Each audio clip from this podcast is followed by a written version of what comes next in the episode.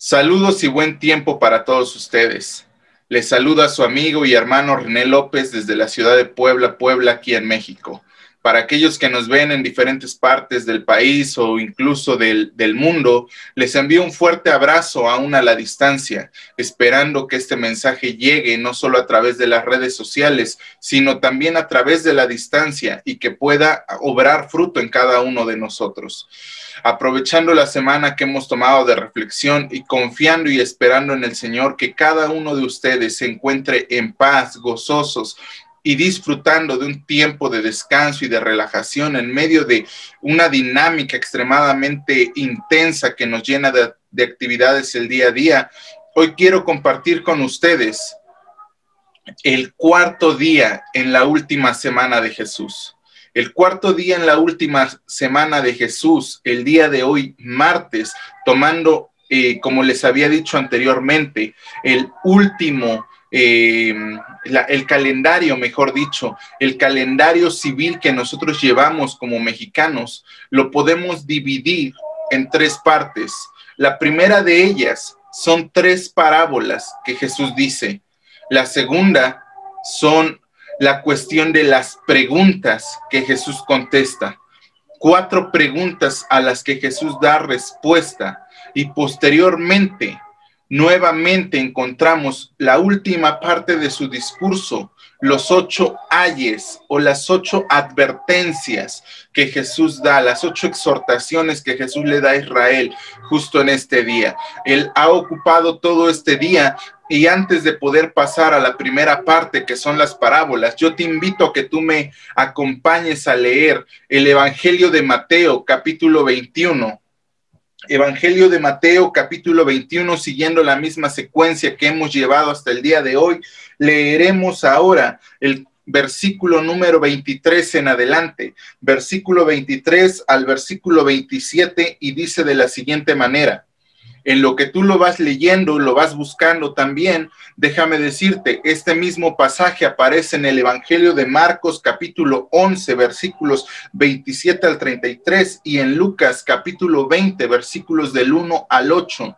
En el Evangelio de Mateo dice de la siguiente manera, cuando Jesús vino al templo, los principales sacerdotes y los ancianos del pueblo se acercaron a él mientras enseñaba y le dijeron, ¿Con qué autoridad haces estas cosas? ¿Y quién te dio esta autoridad?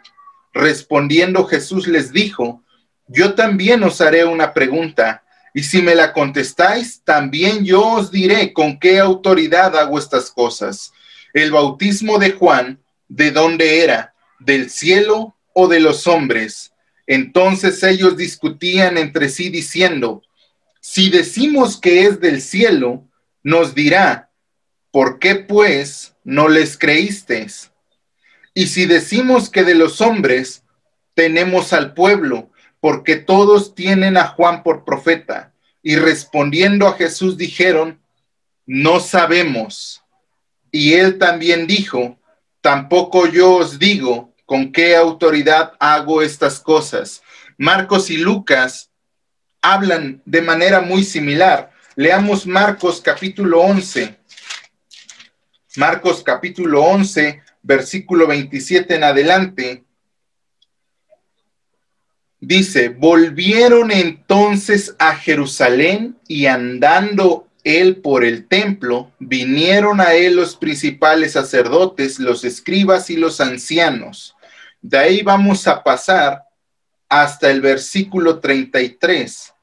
Dice, así que respondiendo, dijeron a Jesús, no sabemos. Entonces respondiendo Jesús, tampoco yo os digo con qué autoridad hago estas cosas. Y vamos a leer Lucas capítulo 20 también para terminar de entrar en contexto. Lucas capítulo 20 dice de la siguiente manera, sucedió un día que enseñando Jesús al pueblo en el templo, y anunciando el Evangelio, llegaron los principales sacerdotes y los escribas con los ancianos. Versículo número 7 dice, y respondieron que no sabían de dónde fuese. Entonces Jesús les dijo, yo tampoco os diré con qué autoridad hago estas cosas. La Biblia dice que eran los principales sacerdotes, los fariseos, los ancianos, los escribas, los que llegaron con Jesús y le hicieron una pregunta inicial. A partir de esto, Jesús inicia todo el discurso del que vamos a hablar en, esta, en este tiempo. Y digo en este tiempo porque quizás para quienes me vean en este momento estoy hablándoles por la noche, pero para quienes lo vean en la repetición será de madrugada y para quienes lo vean el día de mañana o en algún momento diferente será un tiempo completamente distinto. Por eso les digo en este tiempo, para que tú sepas también y aprovechando y haciendo el paréntesis, que la palabra de Dios permanece para siempre es decir, que podemos hablar de ella estando en el tiempo presente y hablando también en tiempo futuro y en tiempo pasado. Por eso decimos, eh, escuchaba yo una frase de, un cantautor católico y, él tiene buenas enseñanzas, solamente que no, no concuerdo en la forma en la que él lo dice. Eh, en alguna ocasión, él mencionaba al apóstol Juan diciendo, eh, eh, las palabras textuales de este hombre eran, Juan decía, nosotros le amamos a él porque él nos amó primero. La cuestión es que Juan no decía, Juan dice, porque las palabras de Juan son palabras inspiradas por Dios. Para aquellos que me siguen ya saben de qué estoy hablando. Son palabras inspiradas por Dios y Dios prevalece para siempre. Dios es eterno, Dios es lo mismo ayer que hoy y mañana y es el mismo por los siglos de los siglos. Y yo sé que tú estás respondiendo amén, porque así es. Entonces, algo muy importante que Jesús nos dice es que Dios no es un Dios de muertos, sino de vivos. Y todos nosotros que hemos nacido de nuevo creemos firmemente en que los muertos no están en el purgatorio, que no están pagando ahí por sus pecados, sino que creemos que los muertos en Cristo ahora se encuentran en la presencia del Señor que una vez muertos vino el juicio a ellos y hallándose salvos, se les permitió entrar a la presencia de Dios. No estoy hablando de la Nueva Jerusalén, no estoy hablando de, del seno de Abraham, no estoy hablando del paraíso, estoy hablando de la presencia de Dios y ellos están vivos. En primera, sí, ni les interesa lo que pasa aquí, porque allá tienen al Dios de los dioses, aquel que convoca la tierra desde donde sale el sol hasta donde se pone. Ni se preocupan ni quieren saber nada, porque están tan impactados, tan deslumbrados por la gloria de Dios que no tienen tiempo de pensar en nada más. Así que Juan no está muerto, al igual que Jesús. Él creyó Jesús resucitó y entonces, al igual que Jesús, Juan también está vivo. Así que nosotros, yo les hablo en este tiempo y cerrando este paréntesis para aquellos que me dicen, ¿y por, por qué no mencionas el tiempo? Bueno, no lo hago porque quiero que tú sepas que la palabra de Dios prevalece y que sea hoy o mañana o aún fuera de la Semana Santa, hablando según el calendario civil, todos los días son apartados para Dios, son consagrados para Dios porque nuestra vida ahora les pertenece y nuestro tiempo le pertenece a Él. Entonces, haciendo solamente este comentario, en cualquier momento en el que tú escuches este mensaje, debes de entender que Dios te está hablando. Estos fariseos han llegado, han llegado donde Jesús y le han dicho, ¿cómo te atreves a enseñar en el templo? Nosotros somos los maestros de la ley. Tú no eres nadie. Ni siquiera has ido a la escuela, eres hijo del carpintero. El, oficio de Jesús era el de ser carpintero.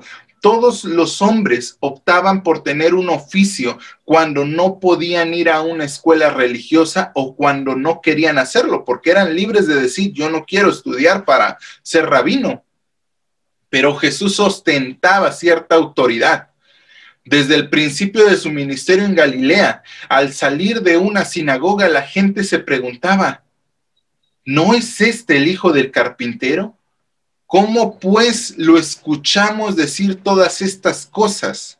Y dice la Biblia que ellos se quedaban deslumbrados porque no hablaba como los fariseos, sino que hablaba como quien tiene autoridad. Así que los discípulos del sumo sacerdote, de los saduceos, los principales sacerdotes, los escribas, le preguntaban con qué autoridad te presentas en el templo a hablar de todo esto. Jesús le responde con una pregunta. Notemos el modo tan peculiar de Jesús de responder a las trampas de los enemigos o a las preguntas que la gente tiene. Generalmente Jesús no responde de una forma directa, siempre lo hace con parábolas para que podamos entenderlo. Si Jesús nos hablara de cosas celestiales, no lo entenderíamos. Y él mismo lo dice. ¿Cómo les puedo hablar de cosas celestiales si no entienden las cosas terrenales?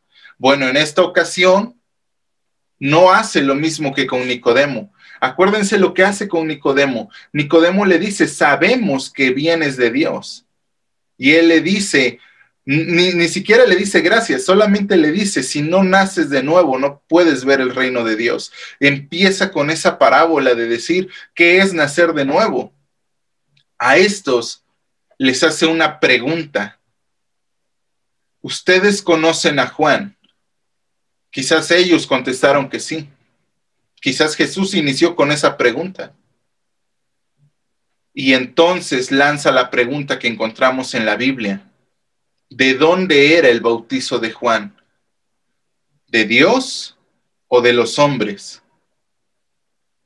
Los fariseos sabían que venía de Dios, que Dios lo había ordenado para los hombres, pero tenían miedo de decirlo, porque si decían que era de Dios, Jesús les iba a decir, ¿y por qué no lo creíste? Pero si decían que no era de Dios y que era de los hombres, el pueblo se les venía encima porque todos creían que Juan el Bautista era un profeta enviado por Dios. Así que le responden, no sabemos. Y Jesús voltea a mirarlos y les dice, bueno, si ustedes me dicen que no saben, yo también les digo que no les diré con qué autoridad hago todas estas cosas. Y a partir de ese momento comienza su discurso. Tres parábolas, respuesta a cuatro preguntas que le hacen y ocho ayes. Analicemos cada una de estas preguntas, cada una de estas parábolas y cada uno de estos ayes que Jesús dice.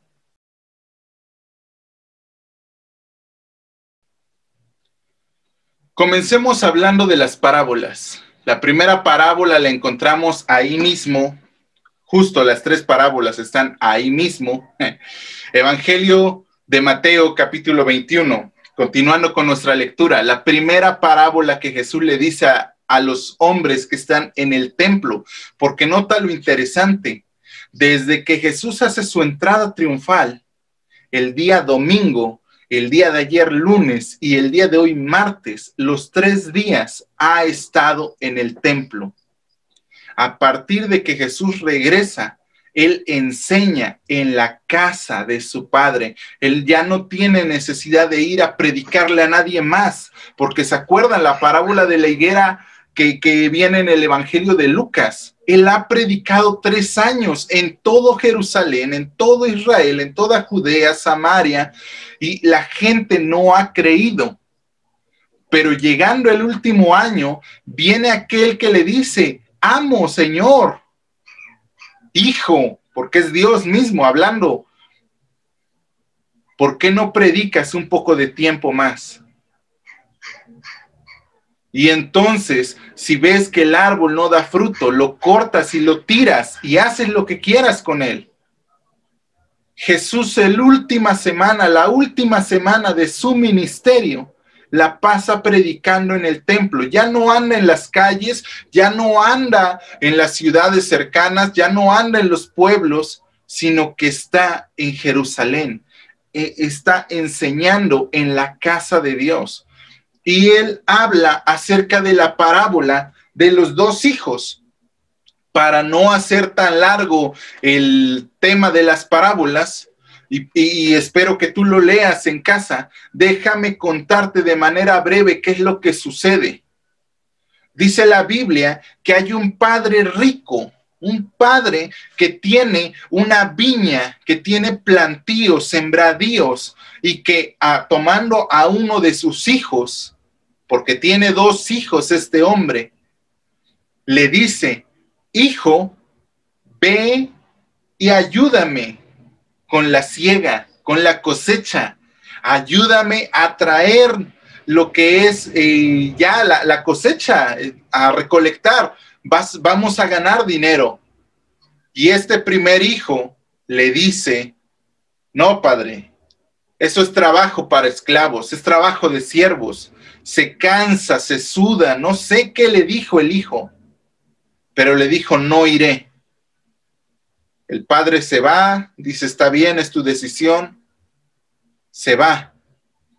Entra donde está el segundo hijo y le dice, hijo mío, yo te pido por favor que me ayudes con la ciega. Vayamos ahora y recolectemos, cosechemos seamos bendecidos. Y el Hijo que se cree perfecto, que se cree recto delante de los ojos del Padre, le, supongo que le dijo, ¿no? Palabras más, palabras menos, y estoy parafraseando. Claro que sí, papá. Enseguida voy porque tú sabes que yo soy correcto, que yo hago lo que tú dices porque me gusta agradarte. Y entonces dice la Biblia que viendo ahí el tiempo, lo comenzó a perder y no fue, pero fue en su mente. Quizás se tendió a dormir y soñó como que estaba ahí. En cambio, dice la Biblia, el segundo hijo, volviendo en sí, tomó conciencia y dijo, ¿qué estoy haciendo? Si mi papá ha dado todo por mí, ¿cómo no le voy a obedecer? Y dice que arrepentido salió y comenzó a cosechar. Jesús hace la primera pregunta ahí. ¿Cuál de los dos hijos hizo la voluntad del padre?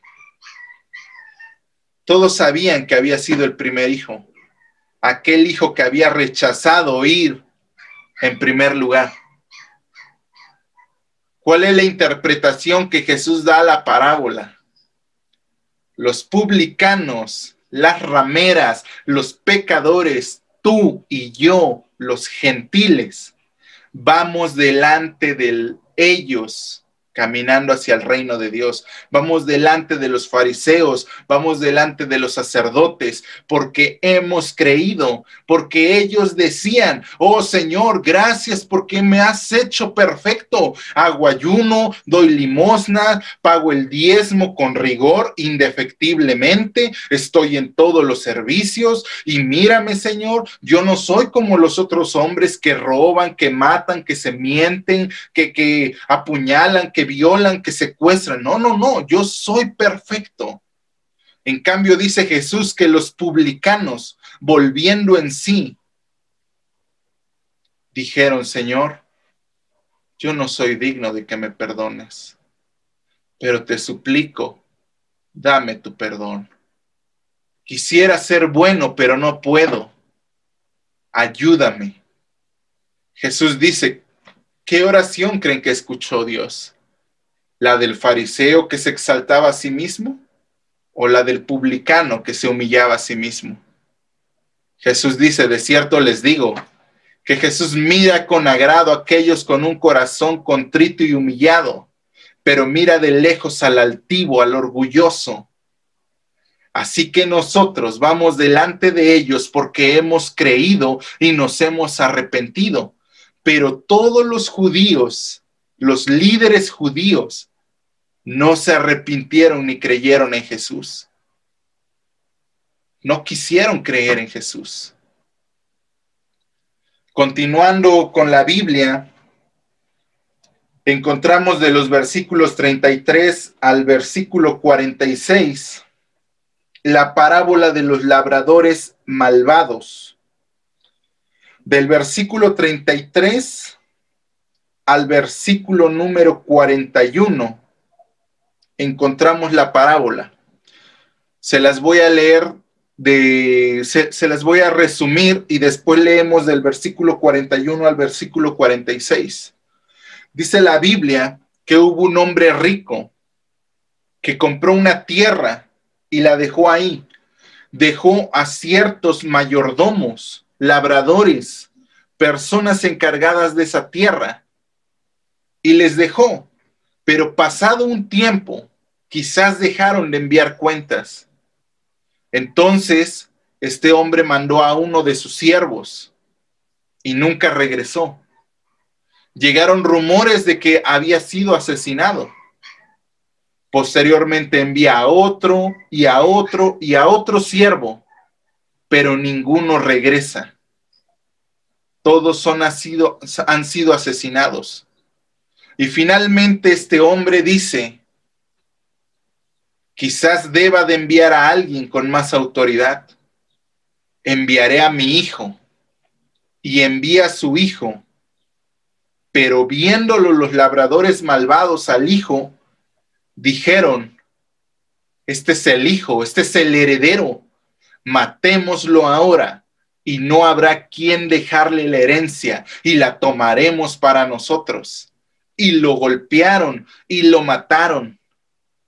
Y entonces el padre se enfureció. El padre había mandado a uno de sus hijos, a su único hijo, a Israel, al primero de sus hijos, porque ahora también somos nosotros y esto va a aplicar para nosotros, pero leamos el contexto. Dice del versículo 38 en, en adelante, mas los labradores cuando vieron al hijo, dijeron entre sí, este es el heredero, venid, matémosle y apoderémonos de su heredad y tomándole, le echaron fuera de la viña y le mataron. Cuando venga, pues, el señor de la viña, ¿qué hará aquellos labradores? Le dijeron, a los malos destruirá sin misericordia y arrendará su viña a otros labradores que le paguen el fruto a su tiempo. Jesús les dijo, ¿nunca leíste en las escrituras? La piedra que desecharon los edificadores ha venido a ser la cabeza del ángulo. El Señor ha hecho esto y es cosa maravillosa a nuestros ojos. Por tanto os digo que el reino de Dios será quitado de vosotros y será dado a gente que produzca frutos de él. Y al que cayere sobre esta piedra será quebrantado, y sobre quien ella cayere se le desmenuzará y oyendo sus parábolas los principales sacerdotes y los fariseos entendieron que hablaba de ellos, pero al buscar cómo echarle mano, temían al pueblo porque le tenían por profeta. La cuestión es esta. La viña simboliza a Israel, al pueblo escogido por Dios. Ahora, el dueño de la viña, este hombre que es dueño de esta tierra, es Dios. Él espera que la tierra produzca fruto. Envía a un siervo para que le rindan cuentas, envía a otro para que le rindan cuentas, envía a otro para que le rindan cuentas, pero ninguno de sus siervos regresa. Estos siervos son los profetas Acuérdense lo que Jesús dice cuando entra a Jerusalén. Oh Jerusalén, cuántas veces te quisimos traer como la gallina a sus polluelos, pero tú mataste a todos tus profetas. De muchas maneras se te habló, pero de ninguna manera quisiste arrepentirte. Ahora la cuestión es que el fruto que Dios esperaba era la justicia y la rectitud. Ni siquiera eran las obras. La justicia. Porque para ese tiempo no había tanta idolatría como en otros tiempos. El problema era que había injusticias.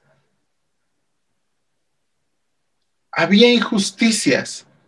porque no le daban a Dios lo que era de Dios, porque buscaban agradar a los hombres antes que a Él. Entonces, los viñadores, aquellos hombres que iban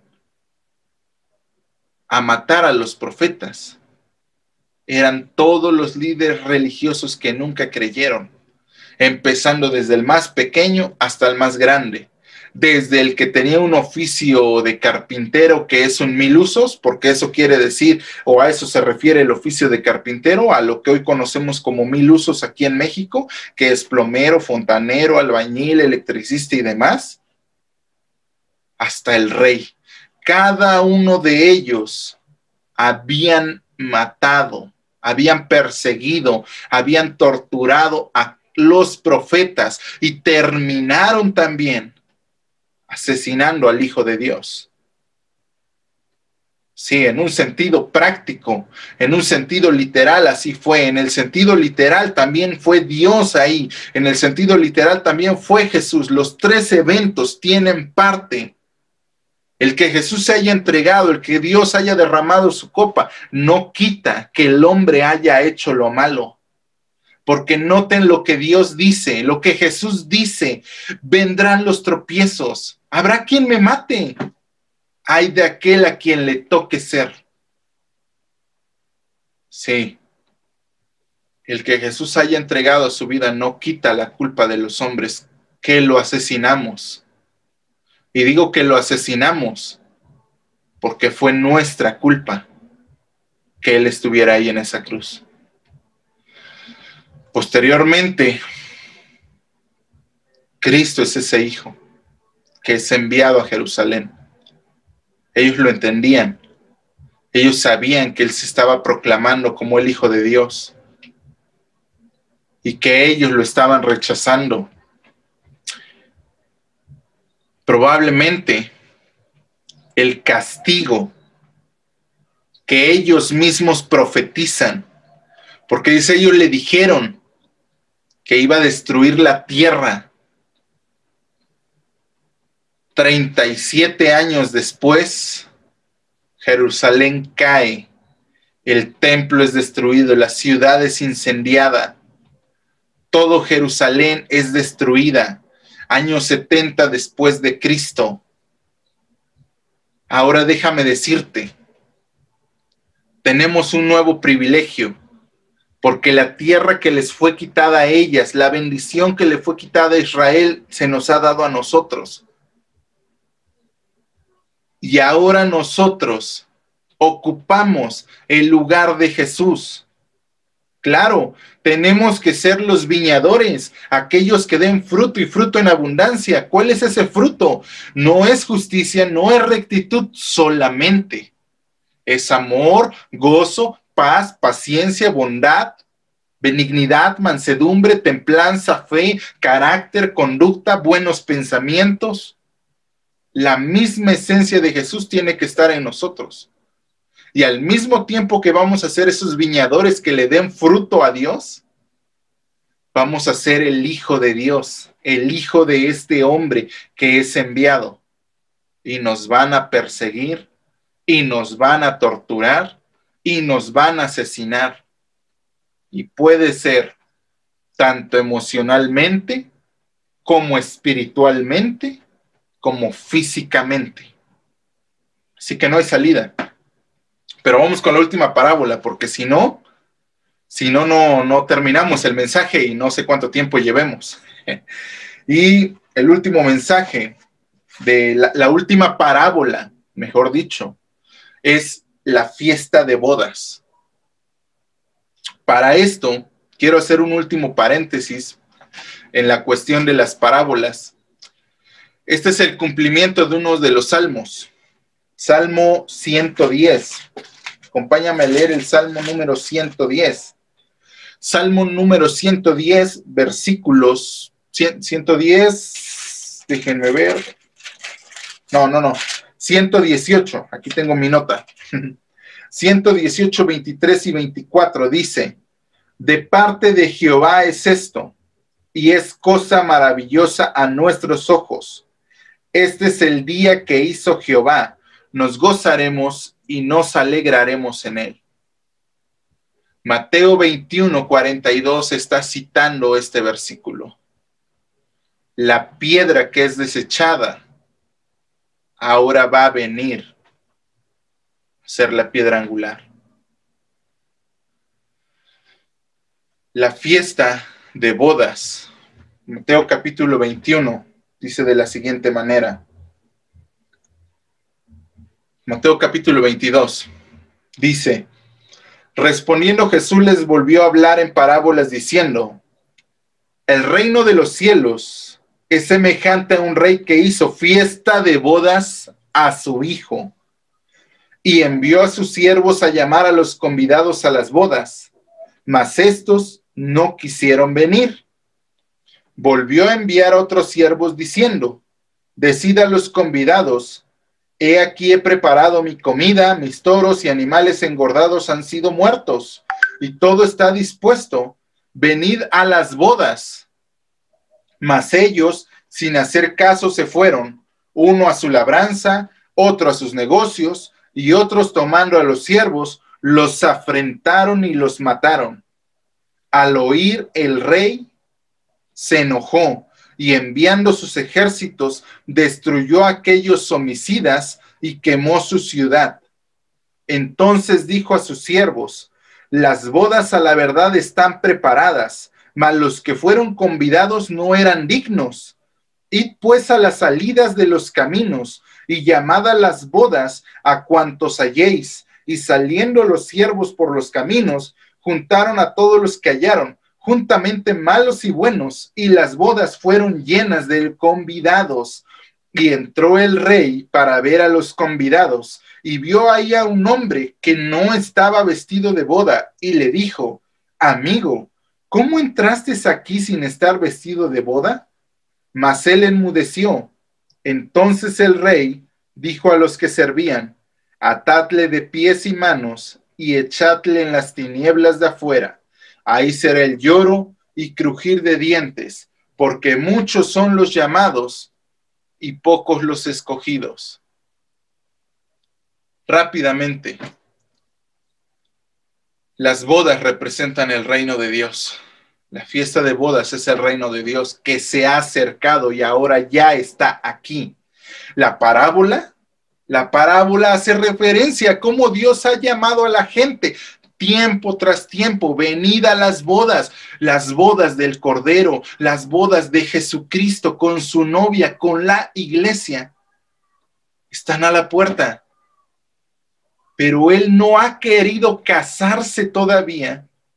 No ha querido venir a buscar a la novia porque espera que todos los que han de ser salvos vengan al arrepentimiento. Así que entonces él sale a buscar una y otra vez. No solamente porque es Dios esperando ser misericordioso. Jesús usa esta parábola sabiendo que en el contexto de las bodas judías es costumbre enviar las invitaciones más de una vez para asegurarse de que todos y cada uno de los invitados no se olviden de la fecha más importante en la vida de un hombre y de una mujer, el día en el que se casan en el que se vuelven uno, así como Dios es uno también. Así que también los invitados son, las son la nación de Israel. Vamos a usar solamente el contexto de aquí. Yo sé que tú ya estás imaginándote que vamos a hablar de nosotros también, pero vamos a irnos únicamente al contexto bíblico. Los invitados son Israel. Es la nación completa, el pueblo escogido por Dios que no ha querido no ha querido, dice la Biblia, rendirse a los pies de Dios. Los enviados son los profetas.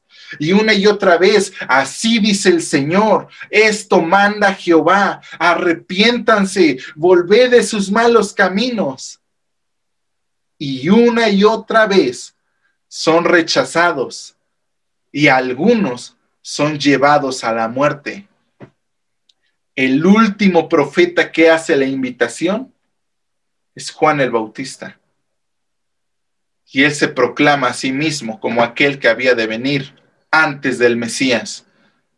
Él dice, yo soy la voz de aquel que clama en el desierto, a quien se le dijo, preparad la senda, el camino del Señor, para que cuando Jesús venga, haya el terreno preparado. Juan el Bautista es el último profeta enviado. Es el último profeta del Antiguo Testamento y al mismo tiempo es el primer profeta del Nuevo Testamento, de tal manera que Jesús dice que no hay hijo de hombre, hijo de hombre ni de mujer más grande que Juan el Bautista. Ahora el rey, que es Dios, castigó a los malvados castigará a los malvados, aquellos que rechazan a Jesús, aquellos que, que mataron a Jesús. Y también quemará sus ciudades. Lo que sucede en Roma en el año 70 con el cumplimiento de la profecía. Fue incendiada la ciudad. Es ahí donde Pablo es acusado de tú fuiste el que mandó a quemar la ciudad junto con esos cristianos. Es ahí donde la persecución se vuelve todavía más fuerte, donde se empiezan a dar los ultimátums, donde llega Domiciano diciendo, yo soy el único Dios. Así que ahí empieza ya la más grande tribulación para Israel. Pero viene antes el castigo para los romanos. Ahora, todos los que salen al camino, dice, salid y buscad a uno allá a las salidas, otro a las salidas del pueblo, otros que vengan y que, que se gocen conmigo. Y realmente sucede que Dios empieza a llamar a todos y les dice, vengan, vengan a la fiesta. Y muchos de los que no habían sido convidados al principio, mejor dicho, todos los que no habían sido convidados, los rechazados, ahora vienen. ¿Se acuerdan? Juan capítulo 4. Jesús pasando cerca de Samaria le dice a sus discípulos, vayan a comprar algo de comer porque tengo hambre. Se queda y ahí junto al pozo ve que una mujer viene pasado ya el mediodía a sacar agua y le dice, mujer, dame de beber. Y ella le dice, ¿por qué si tú eres judío hablas conmigo que soy samaritana? Después del diálogo termina Juan 4:24.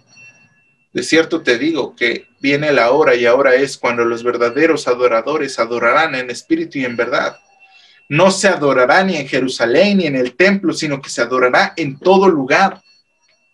Y sí, le estaba haciendo la invitación a la samaritana así como la hizo con la cananea, con la sirofenicia, así como lo hizo con el romano, a todos aquellos que no habían sido invitados y que el pueblo de Israel los llama gentiles. Gentil es una palabra que es usada en el hebreo goyim para referirse a las naciones, a las que no han sido escogidas por Dios y dice que vinieron y que saliendo el amo, el Dios del universo, a ver a todos los que habían llegado, empezó a ver a cada uno y se encontró con uno que no tenía el vestido de novia, que no tenía el vestido de salvación. Esto nos lleva directo al tiempo común. Hay gente que está en la iglesia, pero que no cree en Jesús. Y hay gente que dice que cree en Jesús, pero no le cree a Jesús. No cree en sus promesas. ¿Cuántas veces no he escuchado gente que tiempo atrás dice es que yo llegué a la iglesia, es que yo estaba en el corito, en la alabanza, tocaba la guitarra y nombre yo la unción que tenía. Y ahora escuchándolos hablar, la cuestión es, ¿y qué pasó? Pues es que el Señor no viene, yo creo que ya no iba a regresar. Es que a lo mejor es mentira. Por eso Jesús dice, y lo vamos a ver cuando veamos eh, el discurso escatológico de Jesús. La máxima de Jesús ahí es, cuando el Hijo de Dios regrese, ¿hallará fe? Hay muchos que dicen, es que yo voy a la iglesia, soy cristiano y mira, avivamientos y congresos y luchas y guerras y demás. La cuestión es, ¿hallará fe Jesús? ¿Tendrás puesto ese vestido? Sí, si quieres lo representamos como han hecho algunos. Imaginémonos la armadura espiritual. El yelmo de la salvación. ¿Has nacido de nuevo? ¿O solo vas a la iglesia porque te gusta el ambiente? ¿Te gustan las alabanzas? Porque seamos sinceros. Y si no lo has hecho, hazlo. Escúchate un canto gregoriano, una alabanza católica y después escucha una adoración, una alabanza evangélica. Se nota la diferencia. Ve a una reunión católica y mira la dinámica que llevan. Muchos ni se conocen. En cambio, en la iglesia somos una sola familia. Así que la dinámica atrae a muchos, porque somos un círculo social en el que todos pueden entrar pero no todos pueden pertenecer. Necesitas ser salvo para entenderlo. Pero algunos van porque, ah, no, es que miren, se, oye bien la música, me gusta. Quiero que me enseñen a tocar, quiero que me enseñen a cantar, quiero predicar, quiero, quiero ser alguien en la vida, quiero que la gente me vea como alguien. Y no están por Jesús. El yelmo de la salvación, ¿ha sido salvo realmente? La coraza de la justicia, la justicia viene por obediencia. El calzado del Evangelio. ¿Realmente conoces el Evangelio? ¿Vives el Evangelio? Porque el Evangelio, todos lo conocemos, la vida de Jesús. Ese es el Evangelio, las buenas nuevas, que Jesús vino a morir en nuestro lugar. Ahora, ¿lo vivimos? Hemos tomado nuestra cruz humillándonos, negándonos a nosotros mismos, esperando que sea Dios quien abogue. O como dicen en México, hemos sacado la casta y hemos demostrado que no somos verdaderos seguidores de Jesús. El cinturón de la verdad. La espada del Espíritu, que es la palabra de Dios. El escudo de la fe, de la oración. La fe viene por el oír y el oír la palabra de Dios, la Biblia, y por estar orando. También ahí escuchamos la palabra de Dios. Así que, ¿estás vestido de novia? ¿Tienes vestidos de boda? ¿O solamente viniste porque te invitaron?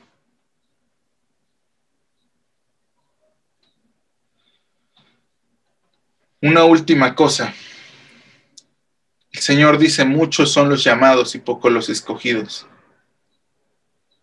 Sí, es necesario decirlo, porque mañana, miércoles, sí, lo vamos a ver en el discurso escatológico de Jesús.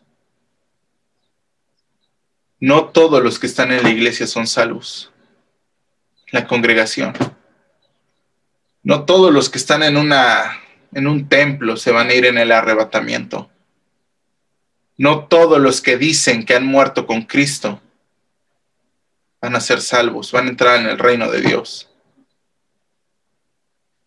Hay muchos que están siendo llamados y hay muchos que llegaron por una u otra forma. La cuestión es, ¿hay fe? Porque sin fe nadie verá al Señor. Sin fe nadie le agradará. Sin santidad nadie le verá. ¿Quieres saber si eres una persona salva? Además de todo lo que ya he estado diciendo en los discipulados, en la transmisión especial, en los mensajes del día domingo, en las reuniones que hemos tenido. Mateo capítulo 5, las bienaventuranzas. Solamente una persona que ha nacido de nuevo puede vivir de acuerdo a ello. Pasemos al, al segundo tema. Preparemos ahora las preguntas.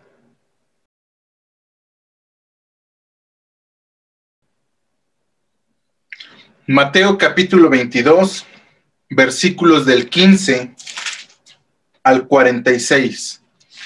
Terminaremos el capítulo 22. No te lo voy a leer completo, no te preocupes, son muchos versículos Esta es apenas la segunda parte del el mensaje del día de hoy. Quizás sea un poco más largo que de costumbre. Espero que no. espero que vaya con tiempo y espero terminar a tiempo para no eh, quitar tanto de este tiempo que tienes ahora ya para estar con familia, con amigos y para divertirte un rato. Obvio, y te recomiendo siempre, guardando la sana distancia. Uno o dos amigos que tengas en tu casa y nada más. Una familia y nada más, en caso de que invites a toda la familia y demás, ¿no? Ya entiéndeme pues que según tu situación y tu estatus social, soltero, casado, es como va a cambiar pues el contexto. Pero Mateo capítulo 22, versículo 15 al 22. Jesús se encuentra ahí en el templo, esta misma compañía de sacerdotes, de fariseos, de publicanos, de, líderes religiosos, publicanos no, de líderes religiosos, se encuentran en el templo y ven cómo Jesús está enseñando y entonces uno de estos se le acerca y le dice, Maestro, maestro, maestro, sabemos que tú eres de Dios sabemos que tú tienes palabras de sabiduría. En el templo había judíos que iban a ver lo de los sacrificios, que iban a ver las enseñanzas, que iban a ver que, encontraban y demás. También había romanos cuidando el templo para que no haya revueltas y demás. Y había un grupo extra también, los llamados celotes, infiltrados ahí, uno de los grupos sociales de la época. Hubo varios grupos, uno de ellos eran los celotes, eran judíos guerreros, rebeldes, algo así aquí en México como los zapatistas. Y entonces, uno de estos fariseos, sabiendo que hay celotes ahí que odian a los romanos y que el pueblo espera que alguien los libere de los romanos, le dice, decidme ahora, maestro, ¿es lícito dar el tributo al César. Porque la palabra de Dios, y eso ya es de mi cosecha, la palabra de Dios dice que los hijos de Dios no pagan impuestos. Y sí, sí está escrito. Profeta Oseas es el que lo dice. Así que tienes tarea. Todos se voltean a ver a Jesús a ver qué va a responder. de aquí somos. Hasta los romanos voltean a ver a Jesús. La cuestión de Jesús es, ¿tienen una moneda? Sí, aquí está. Jesús la toma. No tengo monedas del César, sino con mucho gusto. Tengo creo que una moneda de americana. No la voy a usar por derechos de autor y demás, ya saben todo lo que puede suceder. y no es burla contra el gobierno americano tampoco.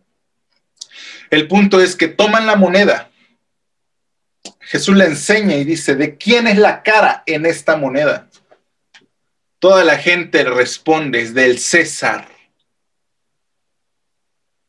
Jesús se queda callado un momento y entonces responde, es fácil. Entonces denle al César lo que es del César. Paguen lo que deben de pagar al hombre y denle a Dios lo que deben de darle a Dios porque hay gente que dice, ya gasté mucho, ya ocupé lo que el hombre necesita, así que ya no tengo que darle a Dios. La cuestión de Jesús es si te das cuenta que primero tienes que rendir cuentas a Dios y que después Él mismo te ayudará a rendir cuentas al hombre. Y no hablo no quiero hablar de diezmos, de ofrendas en esta ocasión porque estoy hablando de la última semana de Jesús, pero va muy tomado de la mano. La cuestión es si te das cuenta que lo primero que tienes que hacer es cumplir con Dios y que una vez cumpliendo con Dios, Él te ayudará a saldar tus deudas. Que no solo eso, Dios es tan poderoso que puede cancelarlas Así que sí, es necesario hablar de ello también. Tus finanzas deben ir a Dios Tu tiempo debe de ir a Dios, tu vida debe de ir a Dios, tu familia debe de ir a Dios.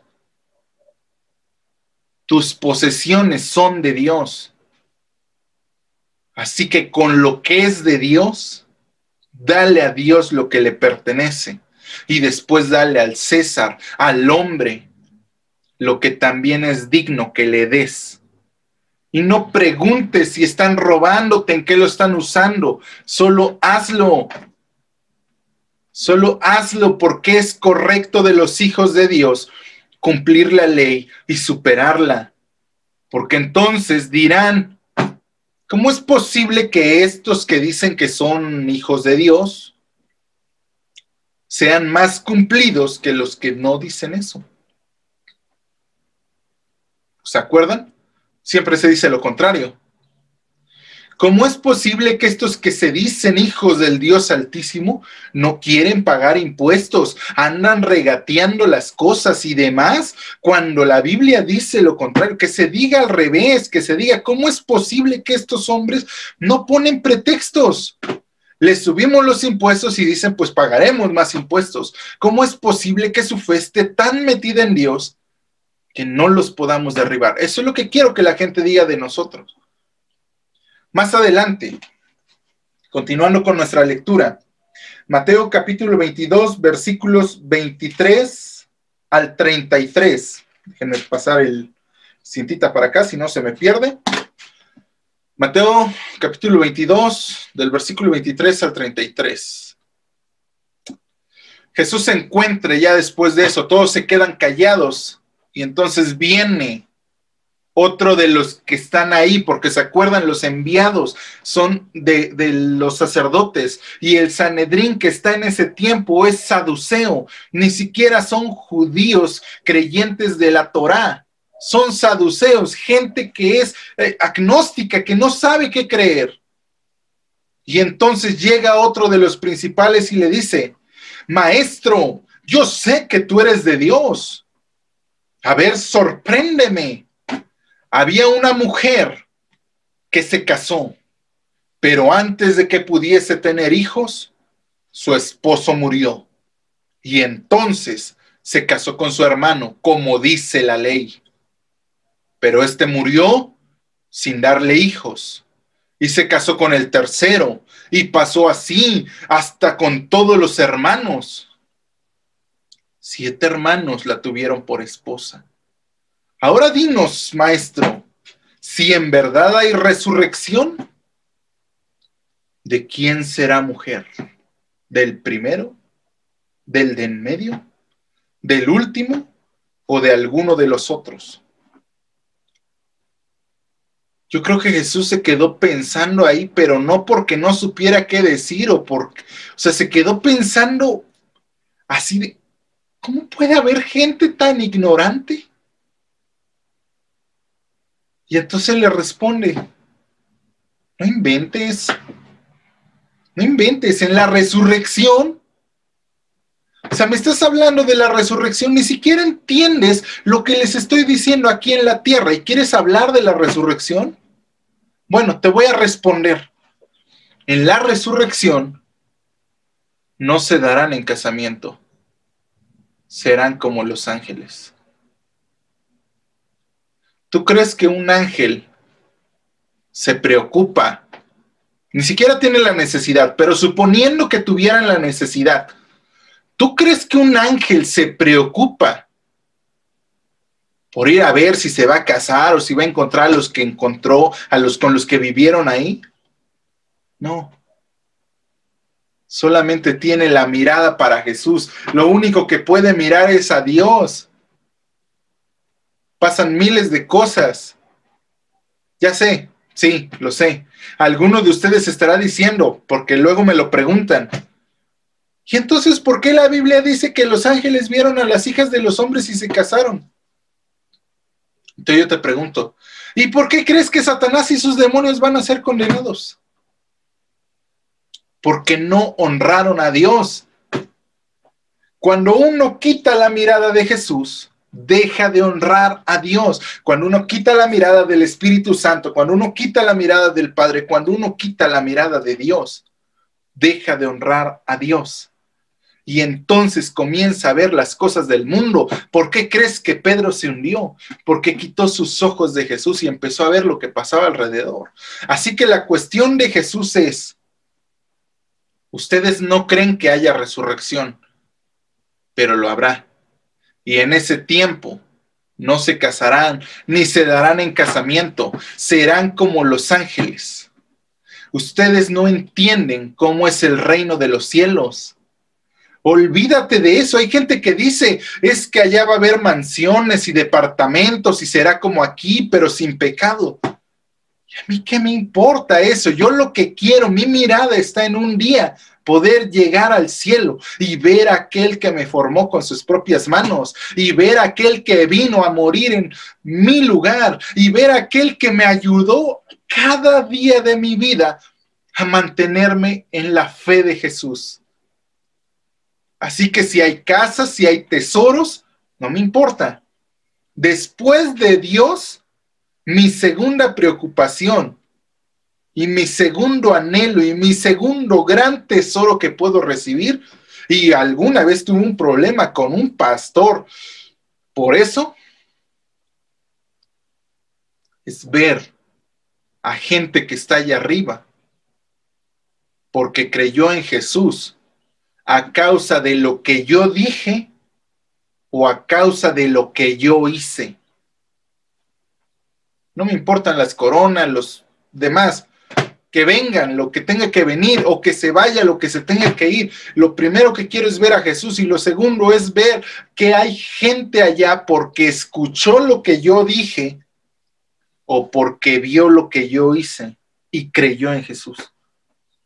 Esa es la cuestión en la resurrección.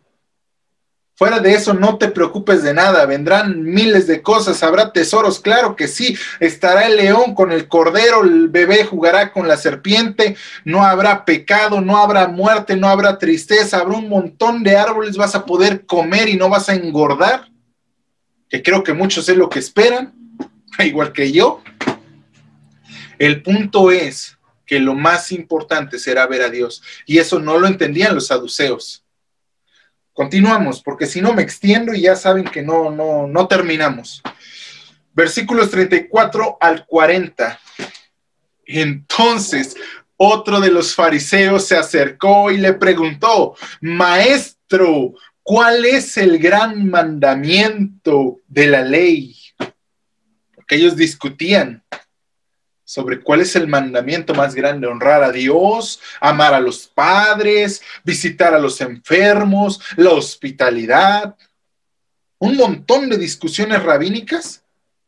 Y Jesús lo que les dice es, a ver, a ver, a ver, el gran mandamiento es el siguiente, ama a Dios con todo tu corazón, con toda tu mente, con toda tu alma, con todas tus fuerzas, con todos tus recursos, con todo lo que tienes y con todo lo que eres.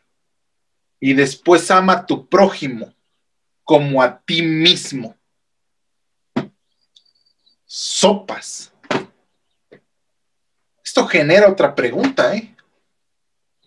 Porque generó otra pregunta. ¿Y quién es mi prójimo? Porque puedo amar a Dios, pero entonces, ¿quién es mi prójimo?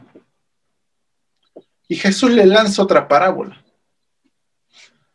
Esto lo vemos en otro evangelio, Evangelio de Lucas. La parábola del buen samaritano. Samaritano que viene. No voy, a no voy a hablar de eso porque ya he hablado de eso en otras ocasiones. El punto es que pasa un sacerdote, pasa de largo, pasa un levita, se va de largo y pasa un samaritano, alguien que no se lleva bien con los judíos, alguien que incluso podemos decir que odia a los judíos tanto como los judíos lo odian a él, pero es movido a misericordia. Y entonces lo ayuda, lo lleva al mesón, le sana sus heridas y todavía deja pagado por él y dice, aquí está, y si algo más se generara, por favor, pónganlo a mi cuenta. Cuando yo vuelva, volveré. Jesús pregunta, ¿quién es el prójimo? ¿Es el sacerdote? ¿O es el levita? o es el samaritano? Todos responden, es el samaritano, porque es el que lo ayudó. Jesús dice, hagan lo mismo ustedes también. Sencillo. Ama a Dios y ama a tu prójimo. Último, última pregunta con la que le llegan. Versículos 41 al 46. Y estando junto los fariseos, ahora ya todo el grupo de, de ahí de conspiradores que estaban comploteando, esa palabra no existe, pero me gusta, dice, y estando junto los fariseos, Jesús les preguntó diciendo, ahora es Jesús el que lanza la pregunta, ¿qué pensáis del Cristo? ¿De quién es hijo? Le dijeron, de David. Él les dijo, pues como David en el Espíritu le llama Señor diciendo, dijo el Señor a mi Señor, siéntate a mi derecha hasta que ponga tus enemigos por estrado a tus pies? Pues si David le llama Señor, ¿cómo es su hijo? Y nadie le podía responder palabra, ni osó alguno desde aquel día preguntarle más.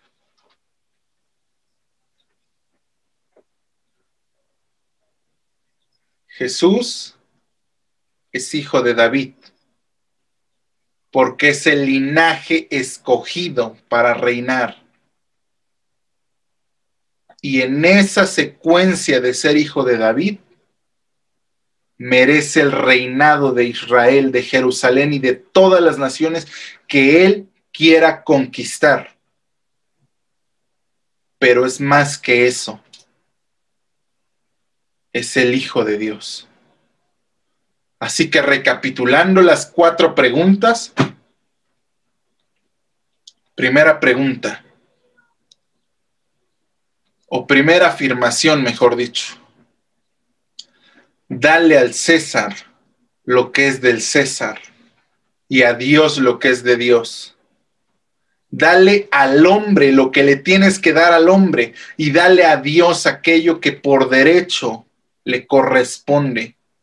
Quizás a los hombres no están en su derecho, quizás lo hacen porque quieren pedirlo, o quizás sí tengan el derecho. El punto es que Dios sí tiene el derecho legal, espiritual, emocional, el todo soberano tiene todo derecho sobre nuestra vida. Así que demos al hombre lo que es del hombre, pero primero démosle a Dios lo que es de Dios.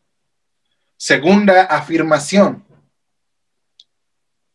conozcamos el reino de los cielos. Preocúpate por llegar a conocer a aquel que es el creador del universo, que por llegar a tener todos los tesoros escondidos. No te afanes por algo que va a llegar, que sabes que es seguro. Tercero, ama a Dios y ama a tu prójimo. Y cuarto, Jesús no solo es el Hijo de David, Él es el Hijo de Dios. Pasemos ahora a los ocho ayes.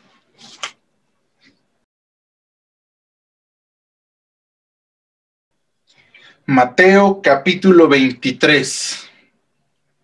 Son 39 versículos.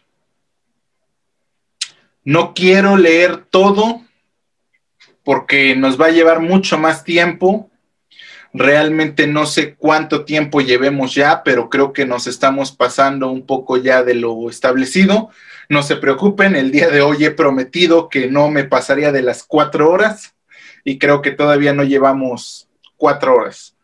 Pero cuando leemos el capítulo 23 de Mateo, encontramos algo importante.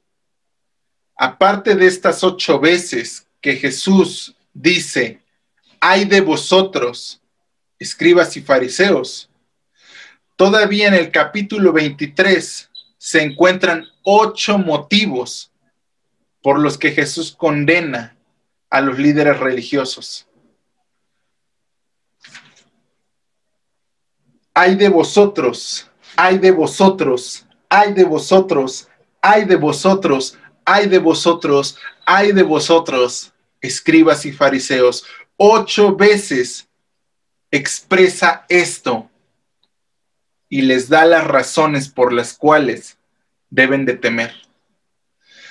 Versículos del 1 al versículo 4. La primera mención. No quiero leerlo, pero lo vamos a tener que leer para poder entenderlo. Entonces habló Jesús a la gente y a sus discípulos diciendo, en la cátedra de Moisés se sientan los escribas y los fariseos. Así que todo lo que os digan que os guardéis, guardadlo y hacedlo. Mas no hagáis conforme a sus obras, porque dicen y no hacen, porque atan cargas pesadas y difíciles de llevar, y las ponen sobre los hombros de los hombres, pero ellos ni con un dedo quieren moverlas. La primera cuestión por la que Jesús condena a los fariseos es porque no ponen en práctica lo que ellos predican. Ojo al dato, diría mi hermano. Versículos del 5 al 12. Antes hacen todas sus obras para ser vistos por los hombres pues ensanchan sus filacterias y extienden los flecos de sus mantos y aman los primeros asientos en las cenas y las primeras sillas en las sinagogas y las salutaciones en las plazas y que los hombres los llamen rabí, rabí. Pero vosotros no queráis que os llamen rabí, porque uno es vuestro maestro el Cristo, y todos vosotros sois hermanos, y no llaméis Padre vuestro a nadie en la tierra, porque uno es vuestro Padre, el que está en los cielos, y no seáis llamados maestros, porque uno es vuestro Maestro, el Cristo, el que es mayor de vosotros, sea vuestro siervo, porque el que se enaltece será humillado, y el que se humilla será enaltecido.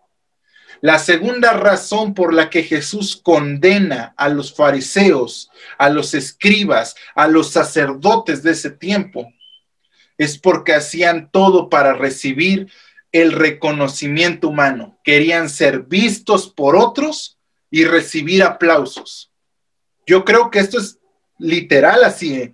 No necesito darte una interpretación porque yo sé que lo estás entendiendo.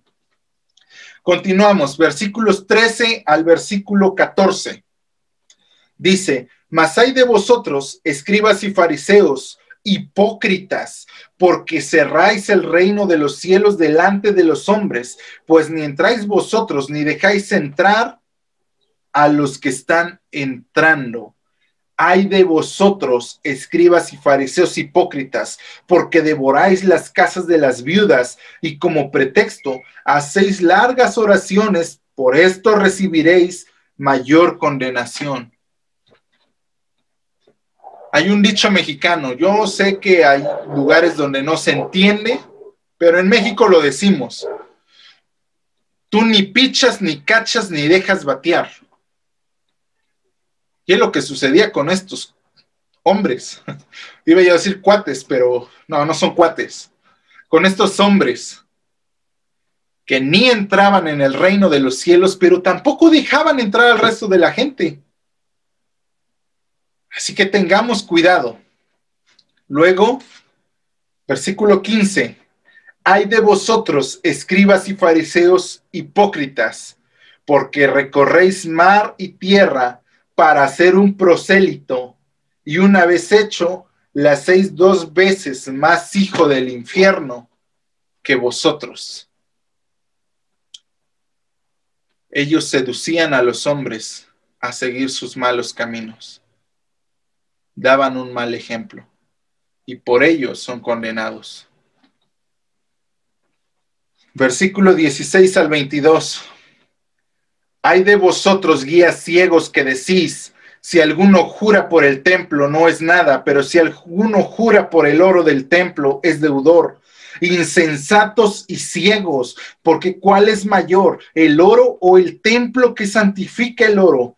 También decís, si alguno jura por el altar no es nada, pero si alguno jura por la ofrenda que está sobre él, es deudor. Necios y ciegos, porque ¿cuál es mayor, la ofrenda o el altar que santifica la ofrenda? Pues el que jura por el altar, jura por él y por todo lo que está sobre él, y el que jura por el templo, jura por él y por todo lo que lo habita, y el que jura por el cielo, jura por el trono de Dios y por aquel que está sentado en él. La cuestión es que estos hombres amaban más el dinero que a Dios. Eran hipócritas. Buscaban no solo el reconocimiento, sino la ganancia personal. Mateo 23, 23 al 24. Hay de vosotros, escribas y fariseos, hipócritas, porque diezmáis la menta y el, y el eneldo y el comino, y dejáis lo más importante de la ley, la justicia, la misericordia y la fe. Es necesario hacer esto sin dejar de hacer aquello. Guías ciegos que coláis el mosquito y tragáis el camello. Ellos ponían énfasis sobre las reglas pequeñas, pero ignoraban los principios principales en la ley. Se iban a cumplir lo más pequeño. Los judíos tienen un tratado en sus libros sagrados. Ellos usan un libro sagrado además de la Biblia llamado el Talmud. Es una colección de comentarios rabínicos. Y entre ellos hay un tratado que se llama el Tratado de Calaj. El Tratado de Calaj es un tratado que habla sobre las leyes de la novia, las leyes del hogar. Y nadie lo lee. Nadie lo lee porque habla de cosas sencillas. Todos quieren saber los grandes misterios. Un comentario rabínico en la escuela de Gilel era que los sabios leían ese, ese libro y lo ponían en práctica. ¿De qué hablaba el libro? De cosas tan sencillas como cómo barrer. Ven, hay gente que barre con la escoba paradita, hay otros que la acuestan más para que no levante polvo. Cosas así. Cómo se lavan los trastes. Gente que a la y se va, gente que dice, no, primero son los vasos, luego las tazas, los cubiertos, los platos, los sartenes. ¿Cómo se cambia un foco? Típico mexicano, solo quitamos el foco y ya. Hay otros, van, bajan el switch, quitan el foco, ponen el foco nuevo, suben el switch. Ese tipo de cosas. Ahora, trasladado al tiempo de los fariseos. Ninguno de los dos extremos son, son buenos, pero en este caso los fariseos ponían más énfasis en esas cosas pequeñas que en lo demás. Ellos decían, no, no, no, prefiero prefiero cumplir el mandamiento barriendo que yendo a adorar al templo. Ejemplo extremista, pero así era. Se preocupaban más por las cosas pequeñas que por los grandes mandamientos. Mateo capítulo 23, continuando. Déjenme ver dónde vamos. Del 25 al 28. Hay de vosotros escribas y fariseos, hipócritas, porque limpiáis lo de afuera del vaso y del plato, pero por dentro estáis llenos de robo y de injusticia. Fariseo ciego, limpia primero lo de dentro del vaso y del plato, para que también lo de fuera sea limpio. Hay de vosotros, escribas y fariseos hipócritas, porque sois semejantes a sepulcros blanqueados, que por fuera la verdad se muestran hermosos y de toda eh, pero más por dentro están llenos de huesos muertos y de toda inmundicia. Así también vosotros por fuera, a la verdad, os mostráis justos a los hombres, pero por dentro estáis llenos de hipocresía e iniquidad. La cuestión era que por fuera aparentaban ser rectos, perfectos, temerosos de Dios y apartados del mal, pero por dentro su corazón no estaba en la casa del Padre. Su corazón estaba en el pecado, en la desobediencia, en la rebeldía. Finalicemos. Versículo 29 al 46 al 36. Hay de vosotros, escribas y fariseos hipócritas, porque edificáis los sepulcros de los profetas y adornáis los monumentos de los justos, y decís, si hubiéramos vivido en los días de nuestros padres, no hubiésemos sido cómplices en la sangre de los profetas. Así que dais testimonio contra vosotros mismos de que sois hijos de aquellos que mataron a los profetas. Vosotros también llenad la medida de vuestros padres. Serpientes, generación de víboras, ¿cómo escaparéis de la condenación del infierno? Por tanto, he aquí yo os envío profetas y sabios y escribas, y de ellos a unos mataréis y crucificaréis, y a otros azotaréis en vuestras sinagogas, y perseguiréis de ciudad en ciudad para que venga sobre vosotros toda sangre justa que se ha derramado sobre la tierra, desde la sangre de Abel, el justo, hasta la sangre de Zacarías, hijo de Berequías, a quien matasteis en el templo y el altar. De cierto os digo, que todo esto vendrá sobre esta generación. Los fariseos, los sacerdotes, los escribas, fueron aquellos que persiguieron a muerte a los profetas y sobre quienes vendrá la condenación. Parece muy duro lo que Jesús le está diciendo a la gente y por fuera lo está diciendo con enojo pero por dentro se está quebrando. Lo podemos ver en los próximos versículos.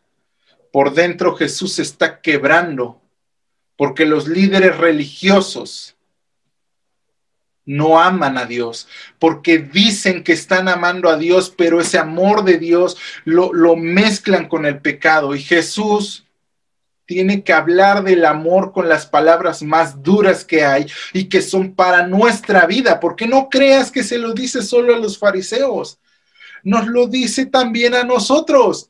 Pongan en práctica aquello que saben. ¿Por qué vas tantas veces a la iglesia? ¿Por qué escuchas tantas predicaciones?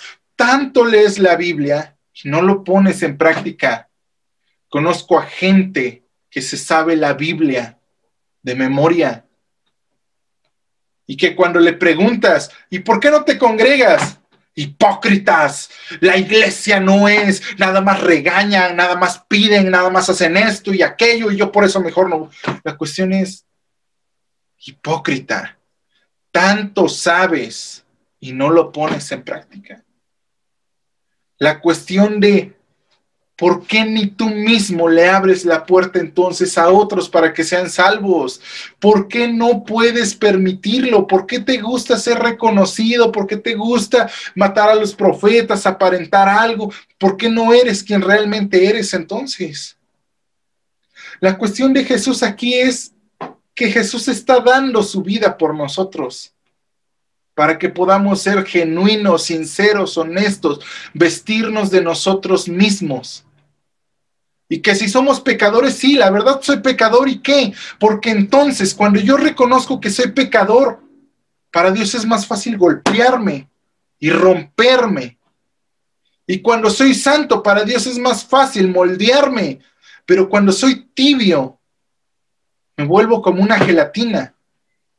Que donde Dios me golpea, solamente me hago así, me vuelvo a enderezar que donde Dios me mete me adapto y me, vuelvo conformista. Provocamos el lamento de Jesús. Versículo 37, el lamento de Jesús sobre Jerusalén. Jerusalén, Jerusalén, que matas a los profetas y apedreas a los que te son enviados. ¿Cuántas veces quise juntar a tus hijos como la gallina junta sus polluelos debajo de las alas, y no quisistes. He aquí vuestra casa os es dejada desierta, porque os digo que desde ahora no me veréis hasta que digáis, bendito el que viene en el nombre del Señor. Jesús dio su vida voluntariamente por nosotros. Nadie se la quitó. Él tiene poder para ponerla, para volverla a tomar, y ninguno de nosotros pudo haber hecho nada para evitarlo. era su decisión. Hay de aquellos que lo sacrificaron. Hay de aquellos que lo hicieron. Pero hay de aquellos también que no lo aceptaron. Termino con esta reflexión únicamente. Piensa en las parábolas, en las preguntas, en los ayes. Jesús dio su vida por nosotros. ¿Qué le vamos a dar nosotros a Él? Espero que esta cápsula haya sido de bendición. Nos vemos el día de mañana. Que Dios te bendiga, que Dios te guarde y que pases un tiempo de excelente bendición. Hasta la próxima.